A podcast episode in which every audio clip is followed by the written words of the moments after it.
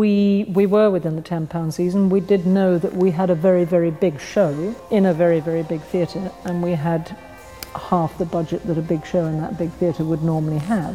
We decided to think of that positively, to make a virtue in this time of the credit crunch, and to try and make, if you will, credit crunch theatre. So our very first thought was, you know, how could we fill that stage with something that wouldn't cost anything? I think the Olivier has certain big challenges, and one of them for me is the height. And the, the height's delicious in some ways, but often you have quite dead air above something.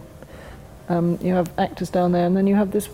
It's like a church sometimes, is that it's not it's not quite full enough the space above the actors, and if you can't fill it with set, or we quite quickly thought, how can we change this completely? And that was to have white back walls.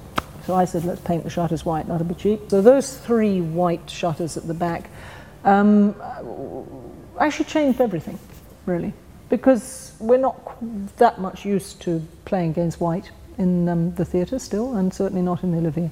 With the white, you never have this moment when any light is beautiful, just one dark, in the, as you have in the darkness.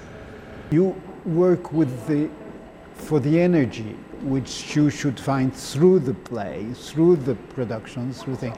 And in Mother Courage, it is very much about a how do you say, very brash energy, sort of to bring things forward to the audience.